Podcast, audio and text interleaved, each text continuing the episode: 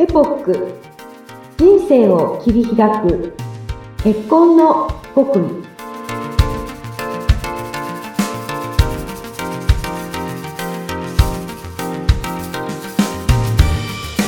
皆さんこんにちは。マリーチサロンエポック。金山純子です。どうぞよろしくお願いいたします。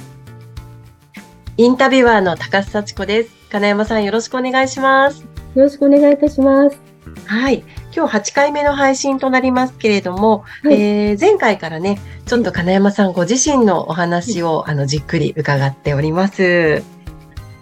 さあ、今日はその続きのお話ということになりますけれども、はい。金山さん、お願いします。はい。今日は、あのまあ、いろいろとその子育てを経ながら、まあ、経ながらというか子育て中に仕事を再開し始めた、ちょっとそのあたりのエピソードをお話しさせていただきたいと思います。はい。まあ、今も子育てしながらお仕事されてる方ってたくさんいらっしゃるので。そうですね。ねえ、もう多いですよね。本当に周り見ても多いです。私の子供も今幼稚園に行ってる子供がいるんですけれども、うん、幼稚園のお母さんもね、今結構働いてる方が多くって、ねえ、あの、延長保育なんかも充実してる、まあ、保育園じゃない幼稚園もあるので、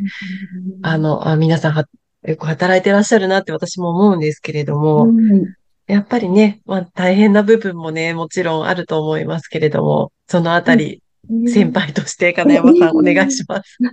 入ります。はい。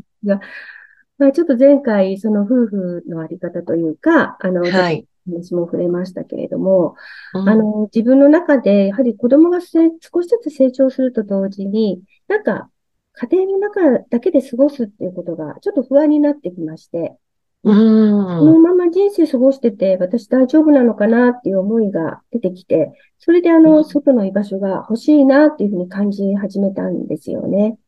うん。ここから仕事を探すようになったんですが、まあ、もともと私、才能があるわけでもないですし、手にしてるわけでもないし、そうなんですよ。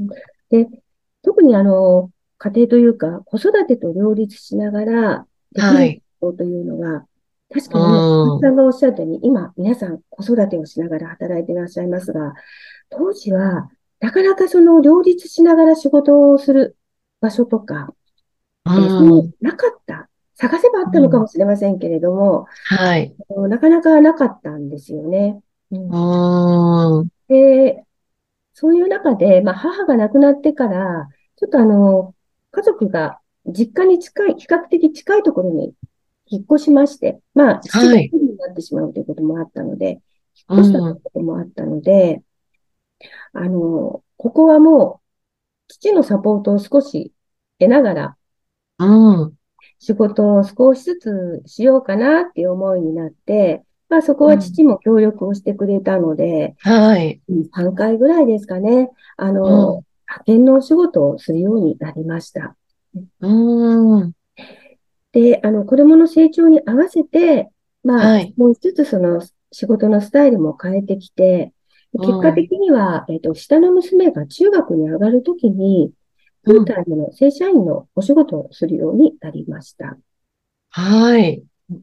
で、あの、本当に仕事に没頭できる時間っていうのが、ある意味自分だけの空間であって、あの、家庭の中である、まあ、特家庭というか、まあ、主人の対応に対してのもやもや感かな。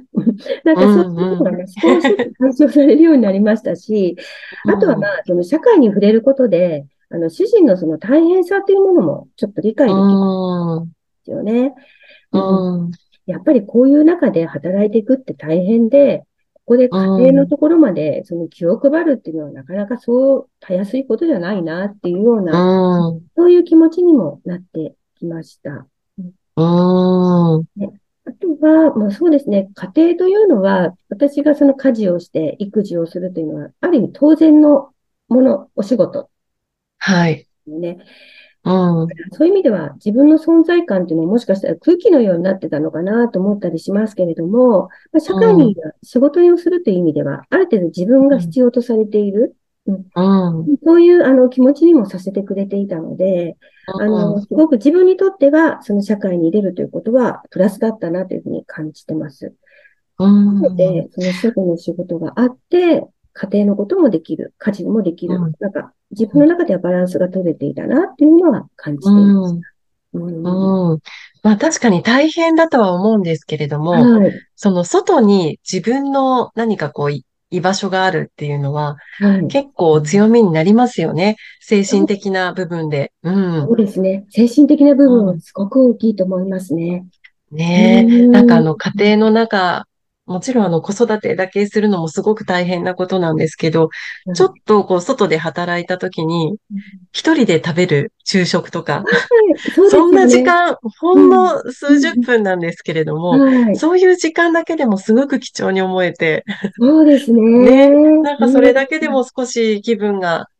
また子供ばかりっていうよりは、なんかこう少し違うのかなって私も今本当に感じてますね。かにおっしゃる通りですね。本当に、ほんの時間、あの、わずかな時間でも、なんか自分なんか楽しく、なんかリフレッシュできる、うん、時間を過ごすことができると、家に帰ってもまた元気になって、あの、うん、家の仕事もできるでしょうし、子供、お子さんとも付き合うことができるでしょうね。うん。そのお父様のサポートはすごくありがたいですよね。すっごくありがたかったです。ねえ、うん。はいまあ、あの、仕事もしていなかったっていうところもあるでしょうし、うん、あの、私自身がもともと家庭に収まるタイプじゃないってことも一番分かっていたタイプ。まあ、そういう意味では、まあ、母のこともあって、あの、サポートはしてくれたんだなと、本当感謝してます。ただ一方ですごく甘いので、うんうんうんうん。あの、まあ、子供はどう、すごく甘えさせてもらってたので、ええー。的には良かったんだろうなとは思いますけどね。うん。お父様もね、嬉し、嬉しいですよね。頼ってもらえたら。そうですね。ねえ。今振り返ってみると、父に甘えたのって一番その時かもしれません。子供の時から、ああ。なんかどちらかというと一人っ子であったので、母といる時間、なんか母と私が兄弟みたいな感じ、姉妹みたいな感じで、うん、父はなんかちょっと置物みたいなそんな家庭像だったので、家族だったので、うんうんうん、あのあのその頃が一番、あの、親と子供として接していた時間だったかもしれません。うん、ええあの、具体的にはどういうことを手伝ってもらったんですか？あの、例えば送迎だったりとか。あ、してもらいました。あの、お弁当はちゃんと、幼稚園とかお弁当を作って、はい。ちゃんと置いとくんですけれども、あの、それをちゃんと持たせて、送り迎えしてもらって、バスに乗ってうんうん。とか、まあ、お迎えとか、うん。なんとなく、そのご飯を作ってもらうっていうのはちょっと気持ちが、てか、お、美味しいものが作ることできるかな、子供たち食べてもらいたいなっていうのもあったので、その辺は作り置きをしたりとか、なるほど。できる極力負担をかけないようにはしてましたけれども、あとは、あの、おじいちゃんと孫という、そういう時間をちょっと作って、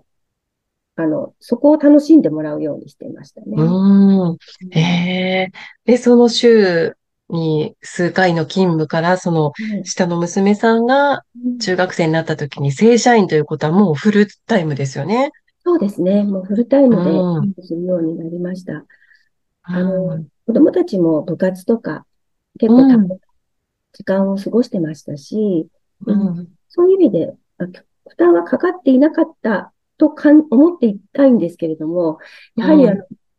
こういう仕事をずっとしていた中で、振り返ってみると、あの、子供に対してなんか負担がかかってなかったかなって気持ちの上でとか、うん、それを今すごく感じてます。あの、あえて今でも聞いたことはないんですけど、怖くてないのかもしれないんですけど、はい、うん、寂しくなかったのかなとか、もうちょっとお母さんこういうふうにしてもらいたかったなとか、うん、何かそういうことがあったんじゃないかなっていうことは、今でも少し、うん、うん、思うことはありますね。うん。まあでもその、お家にいないで働いている時間があった分、その働いてるお母さんのね、はい、姿とか、まあ大変さもそうですし、その仕事に向かっていく姿っていうのも、お子さんきっと見てるでしょうからね。そう言っていただけると、すごく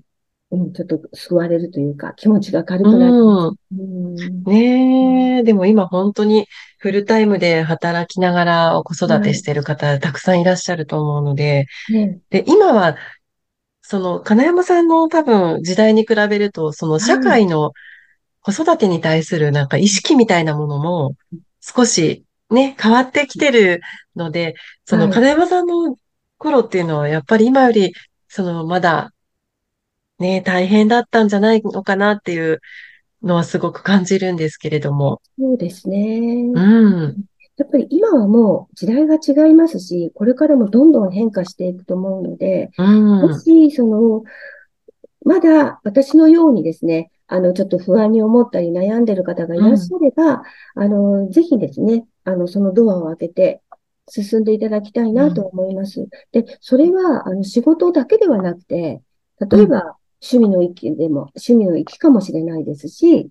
それからコミュニティを作りたいとか、いろいろな思いがあると思うんですよね。とにかく、一つのところにとどまらないで、何かやりたいなと思っていることがあれば、どんどんそこにチャレンジ、トライしていただけたらなっていうのは感じますね。うん。うん、そうですね。何かね、こう、自分が一歩踏み出せるね、この金山さんのお話聞いて、はい、踏み出す方がたくさんいらっしゃるといいですね。そうですね。あの、はい、人生を楽しく過ごしていただきたいなと思いますね。自分がしっかりと明るくしていれば、はい、家族も楽しく明るくなると思います。はい。金山さんにもっとお話ししたいという方、まあ、ご相談したいという方、まあ、この番組の説明欄にですね、LINE 公式アカウントのご案内掲載されていますので、こちらご登録ぜひよろしくお願いいたします。さあ、それでは今日のお話はここまでとなります。はい。金山さん、どうもありがとうございました。こちらこそありがとうございました。